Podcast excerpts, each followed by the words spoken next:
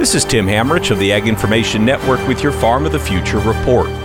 16 year old company Solynta is a pioneer in developing hybrid varieties of potatoes. But potatoes are already a pretty efficient crop without these new genetics. I asked Solynta's Director of Strategic Alliances, Charles Miller, for an example of how this hybridization might help the industry we know that that roughly 30% of potato yields around the world are impacted every year due to late blight. And late blight's actually quite common in many of the production areas in the US. Now, chemicals are available to spray. Farmers spray quite extensively, and it's not cheap. So we thought, well, we know there are genes that create resistances to late blight. Let's identify those.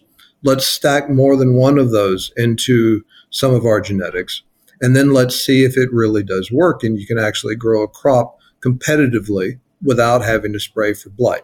Miller said using the latest in molecular breeding and growth chamber technology, the company was able to develop pre commercial products to be tested in just 18 months. And those new hybrids can go 90 to 120 days with very heavy blight infestations and still produce a competitive yield. Miller said this is just one example of why hybrid potato genetics can really be a game changer for the industry. This is Tim Hammerich with the Ag Information Network.